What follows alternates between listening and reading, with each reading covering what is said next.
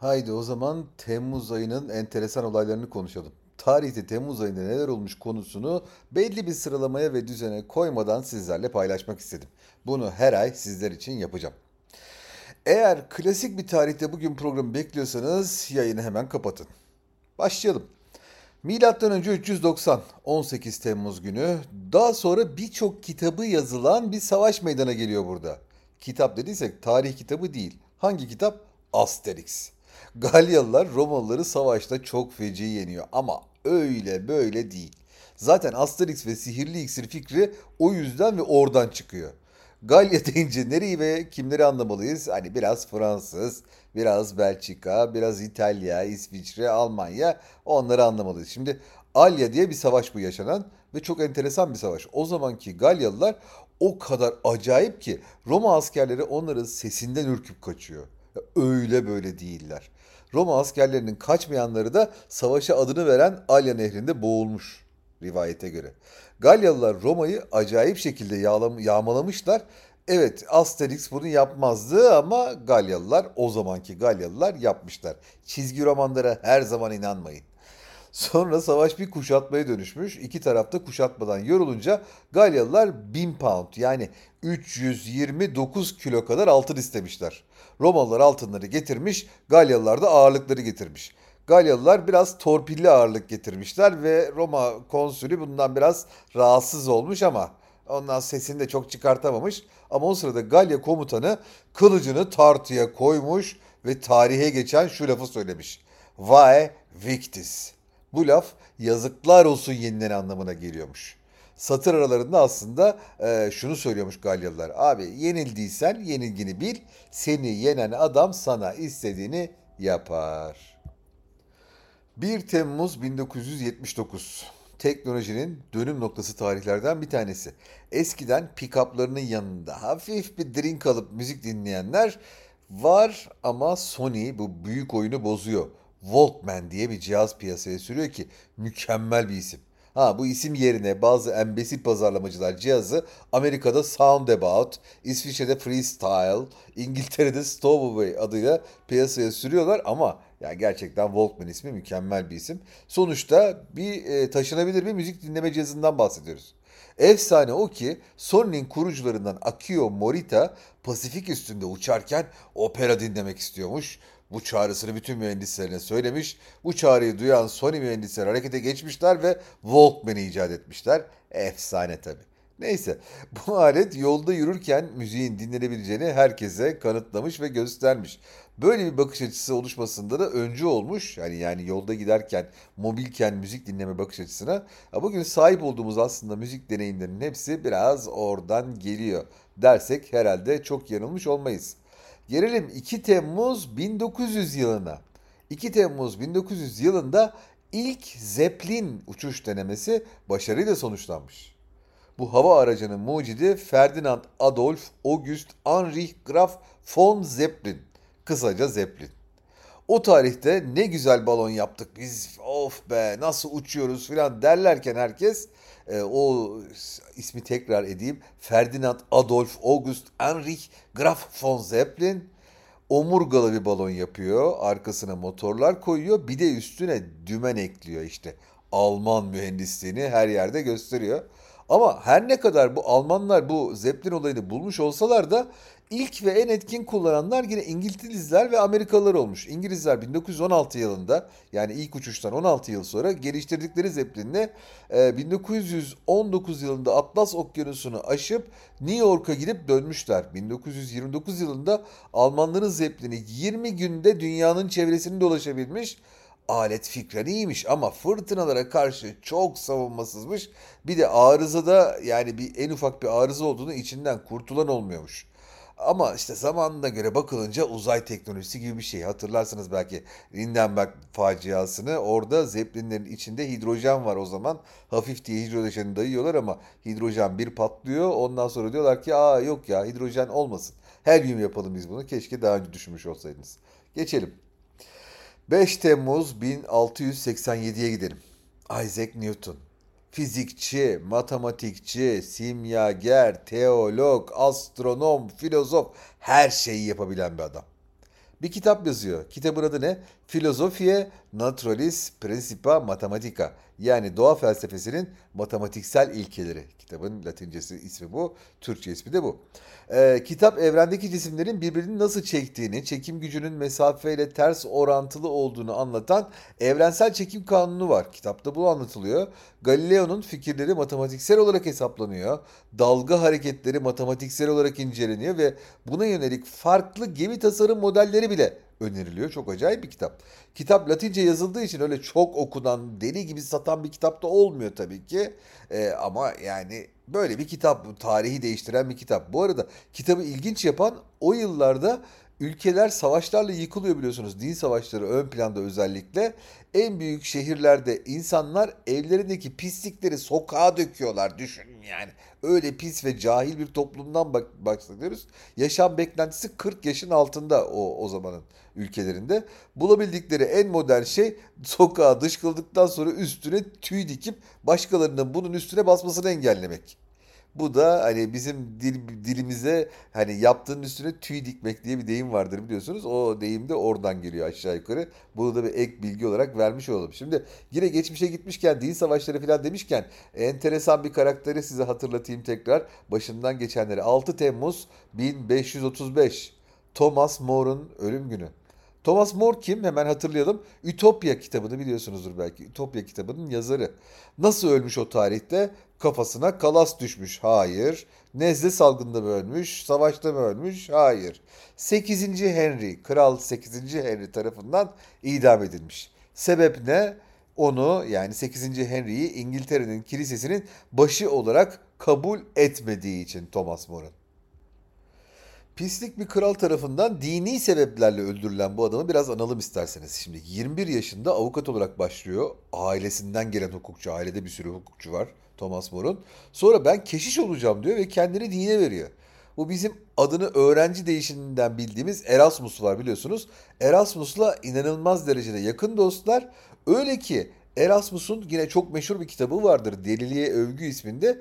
Erasmus bu Deliliğe Övgü en e, büyük kitabını onun ona adıyor. Onun adına yazıyor gibi bir şey var. Kralların mutlak gücüne inanmıyor ve bunu da sık sık dile getiriyor. Ee, şey Thomas More. O yüzden de 7. Henry'den korkup ülkeden kaçıyor gidiyor. Sonra 7. Henry ölüyor. O tekrar ülkeye geliyor. Bu sefer 8. Henry ile. İlk zamanlarında 8. Henry onu çok seviyor. Onun her işini ona yaptırıyor. Mükemmel bir diplomatik kariyer yapıyor. Onu şövalye ilan ediyor 8. Henry. Orada da kalmıyor. Oradan şansölyeliğe gidiyor. Oradan Lordlar Kamerası Başkanlığı'na kadar geliyor. Yani hani krallığa kadar hani kral olasıya kadar neredeyse bütün en üst kademelere kadar çıkıyor. Ülkenin kraldan sonra en kral adamı oluyor bir başka deyişle. Ama kral bir heves ben yeni kilise kuracağım onun başına geçeceğim deyince Thomas More diyor ki ya olur mu öyle şey? Yani zaten bir tane din var. Şimdi yeni kilise kurmak da neyin nesi? Şimdi yeni bir din kuralım da ne yapalım yani? Ondan sonra e, ama kral ısrarcı yok ben illa bunu yapacağım diyor. Thomas More başına gelecekleri anlıyor. Diyor ki ya zaten ben de çok yoruldum. Emekli olayım diyor. Bütün görevlerinden istifa edip Bodrum'a yerleşiyor. Aşağı yukarı o zamanın Bodrum'una tabii yerleşiyor.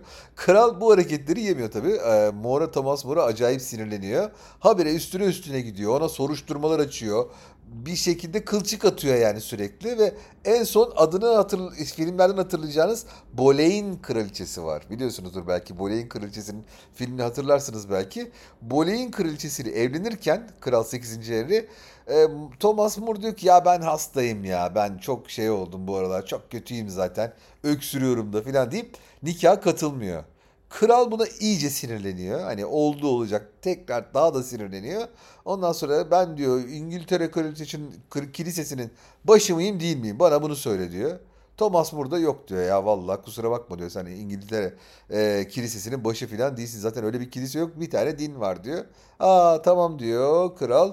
O da çat diye onu orada idam ediyor. İşte 6 Temmuz 1535 böyle bir hikaye. Öldüyor bu arada. Öldükten tam 400 yıl sonra 1935 yılında Papa onu aziz ilan ediyor. Vay be dini ne korumuş adam helal olsun diye. Onu aziz ilan ediyor ama 400 yıl mı beklenir arkadaş? 400 yıl yani.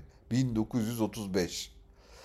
Bu hümanist güzel insanı Ütopya eseriyle hatırlıyorsunuz. Ütopya bugününkü anlamında onun sayesinde kavuşuyor. Normalde Ütopya kelimesi Yunanca olmayan bir yer demek yani. Ama hani biz Ütopya deyince ne diyoruz? Böyle güzel, ulaşılması gereken bir dünya diyoruz ya. İşte Ütopya kelimesi biraz o onun sayesinde buralara geliyor. Şimdi eee, geçelim bir başka konuya ve birkaç film eee, size hatırlatayım istiyorum. Şimdi mesela Tom Cruise'un oynadığı Oblivion filmini hatırlarsınız belki. Sonra eee, Scarlett Johansson'lu Ada filmi var. Ada filmini hatırlarsınız. Charlize Theron'un Aeon Flux filmini hatırlatayım. Eee, Christopher Nolan'ın yönettiği Prestige filmi, Alien serisi filan. Şimdi bu filmlerin hepsinin fantastik ve bilim kurgu olmak gibi bir ortak noktaları var ama çok daha başka bir ortak nokta var. Bakın tekrar sayayım filmle. Oblivion, Ada, Aeon Flux, Prestige, Alien'lar. Ee, nedir bu biliyor musunuz? Klonlama. Bu filmlerin ortak noktası klonlama. 1996 yılının 5 Temmuz'unda klonlama gerçek oldu efendim. Hatırlarsınız belki. Ee, yaşı yetenler diyelim tabii ki. İskoçya'nın Edinburgh e, Üniversitesi'nde klonlanan koyun bilim tarihine bookmark olarak girdi. Neye yaradı bu klonlama? Mesela tıpta embriyonik kök hücrelerinin yetişkinlerde bulunan herhangi bir hücre çeşidini baştan yaratabileceği ve bu sayede birçok kanser çeşidine yeniden bir silah olarak kullanılabileceği ortaya çıktı. İşte elbette insanlık bu müthiş bilimsel gelişmeyi Dolly düzleminde ele aldı. Dolly kimdi? Koyunun adı. Klonlanan koyunun adı Dolly'ydi. Dolly dünyanın en ünlü koyunu oldu. 6 yaşına kadar yaşadı. 6 yaşında bir akciğer hastalığından öldü, gitti, dolduruldu. Şimdi bir müzede böyle duruyor. Ama e, işte evet klonlama gerçek anlamına belki de o tarihlerde yani e, 1996 yılının 5 Temmuz'unda kapıştı. Şimdi tıp demişken tıptan devam edelim isterseniz. Ee, 6 Temmuz 1885'e gidelim. 6 Temmuz 1885'te tıp tarihi için bambaşka bir dönüm noktası geldi. Tıpla alakası olmayan, kimya ile daha çok ilgilenen multidisipliner bir bilim adamından bahsediyoruz burada. Kim bu bilim adamı? Louis Pasteur. Kuduz aşısını ilk kez insanlar üstünde 6 Temmuz 1885 yılında denedi. Olayın şimdi gelişimi çok enteresan. Pasteur tıp alanında çalışma yapmıyor. Yani bu doktorları çok rahat tıp daha doğrusu tıp alanında çalışmalar yapıyor ama doktor değil ve bu da diğer doktorları çok rahatsız ediyor. İşte kimya bilgisi var. Bayağı o kimya da gayet iyi bu arada.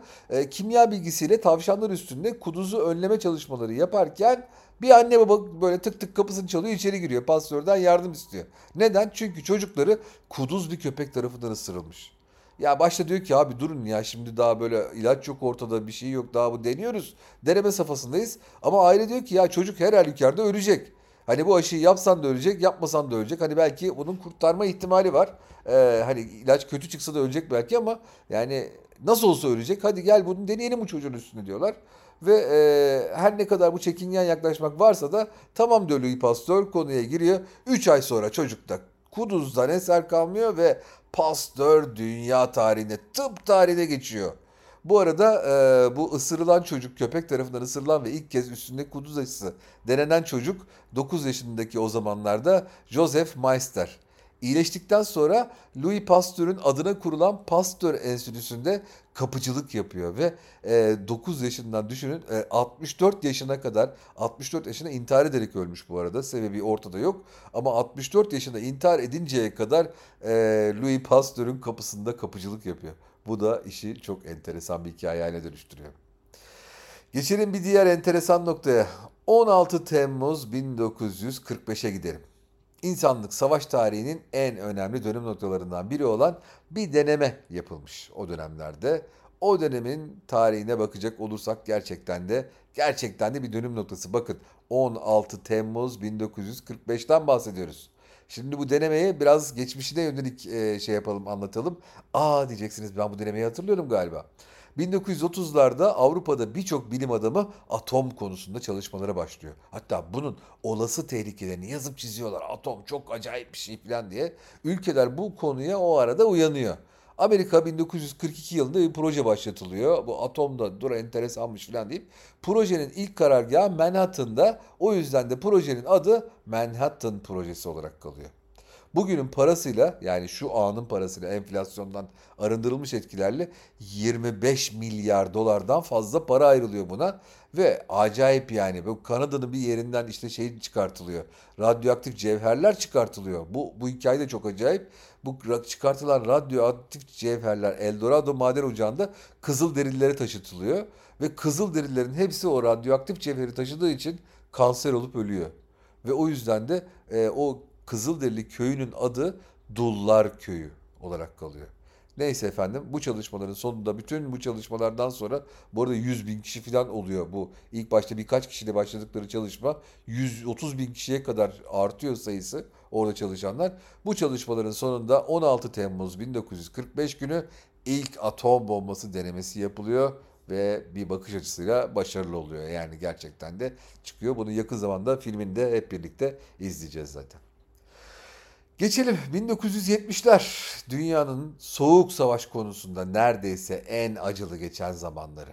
Şimdi birbirinden ayrı Almanyalar var, casuslar var, her bölgede ayrı ayrı yaşanan komünist cadı avı var, kapitalist cadı avı var. Bütün ülkeler kendi kendilerine acayip e, o bloklar arasında insanlar kafayı yemiş durumda ve sürekli herkes birbirine kafa tutuyor. O ona bağırıyor, bu buna bağırıyor. Okullarda nükleer bombadan nasıl kaçacağız diye böyle şeyler yapıyorlar filan. Böyle bir acayip bir dünya. Ve o arada en önemli konulardan bir tanesi üstünde yapılan en önemli savaşlardan bir tanesi uzay. Uzay hem komünist hem kapitalist blokların iki ayrı bloğun diğerini ezme aracı. Hani Amerika Rusların ilk uzaya çıkması uzayda ilk insanlı seyahati karşısında e, SSCB'ye o zaman Sovyet Sosyalist Cumhuriyetler Birliği'ne acayip derecede ezilmiş durumda. Bu ezilmişliği ortadan kaldırmak için Ay'a ilk kez adam gönderiyorlar. Ay'a ilk asak, ayak basıyorlar. Vay neyse ya hani birazcık bu şeyi üstümüzden attık falan diyorlar. Şimdi böyle bir dünya düşünün. Yani hem birbirleriyle kavgalılar hem de uzayda en önemli e, savaş yerlerinden bir tanesi. Tüm bunlar devam ederken 1972 yılında Amerika Başkanı Richard Nixon o zamanlarda ve e, SSCB yani Sovyet Sosyalist Cumhuriyetler Birliği Başkanı Alexey e, Kosygin e, ortak bir insanlı uzay deneyi konusunda el sıkışıyorlar.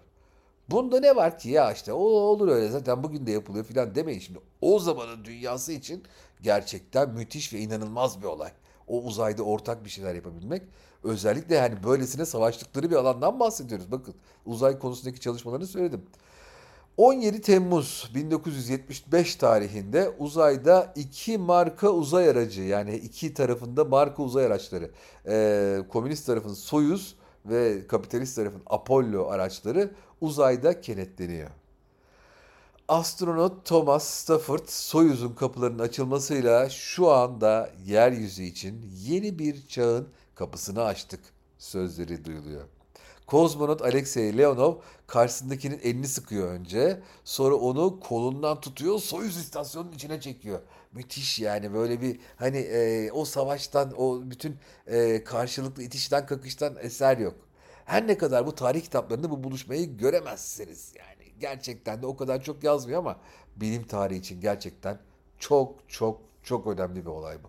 Gerçekten de bunu aklımızdan geçirmemiz lazım. Sürekli düşünmemiz gereken bir olay.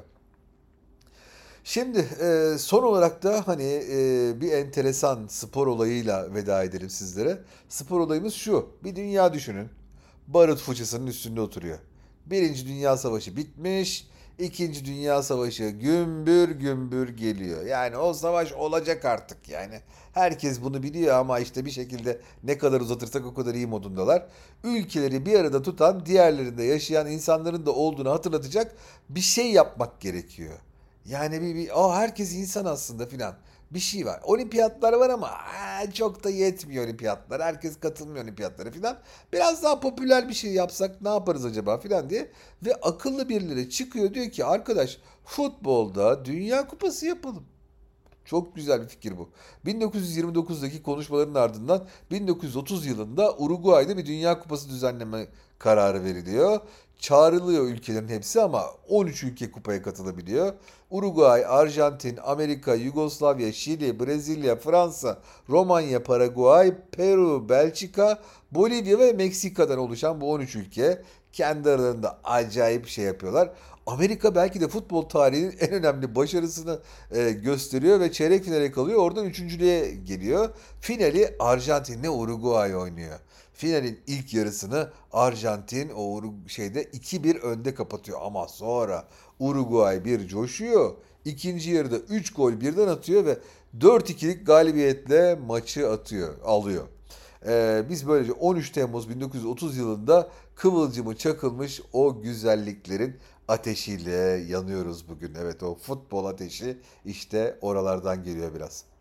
Evet Temmuz ayının bu birkaç önemli olayını sizlerle paylaştım. Hepinize mutlu aylar, mutlu günler ve bol bol tarihi hatırlamalar diliyorum.